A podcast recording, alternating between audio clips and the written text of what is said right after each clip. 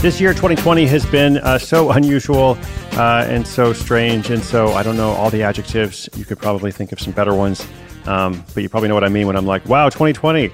Okay, well, one of the good things about 2020, one of the things that I have very much enjoyed in the midst of all the insanity, uh, has been hearing so many questions from listeners, hearing updates about your projects, uh, what you're doing, how you're navigating this time, how you're thinking beyond this time, um, just you know what kind of projects you're trying to start, and you know what are the obstacles, challenges, successes, you know all that kind of stuff. Um, so thank you for being a big part of that. Uh, my name is Chris Guillebeau. This is called Side Hustle School. If anybody is new and just joining us, you can just jump right in. We've got more than 1,300 episodes in the archives, uh, which you can go back to and listen to as you see fit.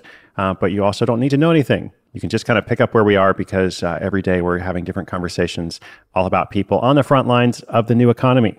Okay, so with that introduction, here's our question today. Uh, when is it okay to borrow or derive creative inspiration uh, from something you find online? And when is it maybe just stealing or plagiarism? Okay, we've got a real world example here. Love this question. Uh, today's listener, calling in from Australia, has a new YouTube channel and wants to write a related ebook that features recipes for kids. So she's wondering can she borrow and rename recipes that she finds online? Like I said, a good question. We're going to delve into it. Here's a message from our sponsor, and then we will jump right in.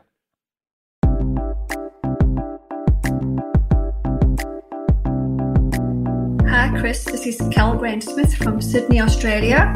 I've been listening to your show right from the beginning.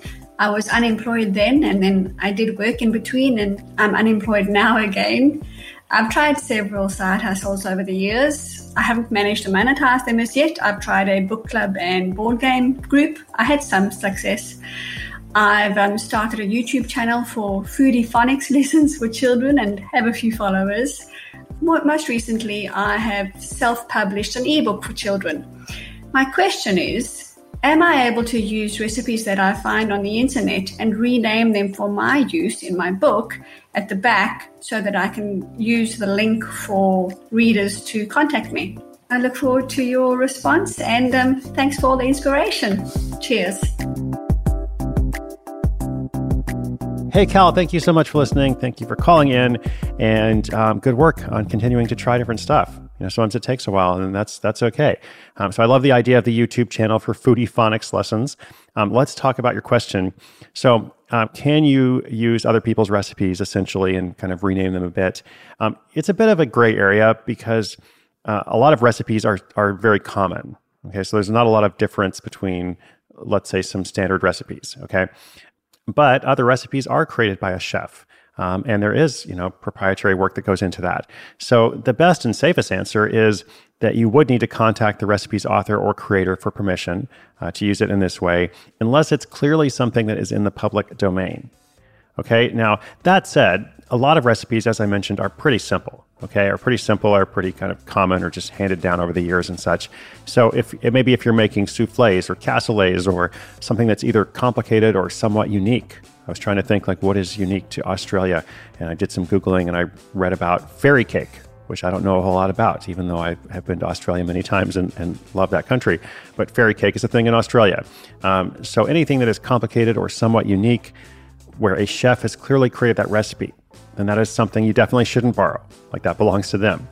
However, since so many recipes are rudimentary and copied over and over, um, for those, I think you'd be okay with putting your own twist on it uh, and renaming it as you suggest. So perhaps, you know, Cal could have Cal's Magical Mac and Cheese or Farm to Table Foodie Phonics Fruit Salad. I'm just providing some names here. Feel free to borrow these. You can steal these or Foodie Phonics Fairy Bread. Maybe it's actually fairy bread, not fairy cake, now that I'm thinking about this more. But whatever it is, fairy bread, you call it Foodie Phonics Fairy Bread, and you perhaps tweak the recipe a little bit. I think that's okay. That's a little bit different than just wholesale copying recipes somewhere and putting it in your own ebook. So I hope that is helpful, perhaps to Cal and somebody else out there. Uh, listeners, if you've got a question of your own, just come to sidehustleschool.com slash questions. We're going to talk about fairy cake or fairy bread or whatever else is on your mind. I'm going to be here, and I hope you'll keep joining in. My name is Chris Guillebeau. This is Side Hustle School.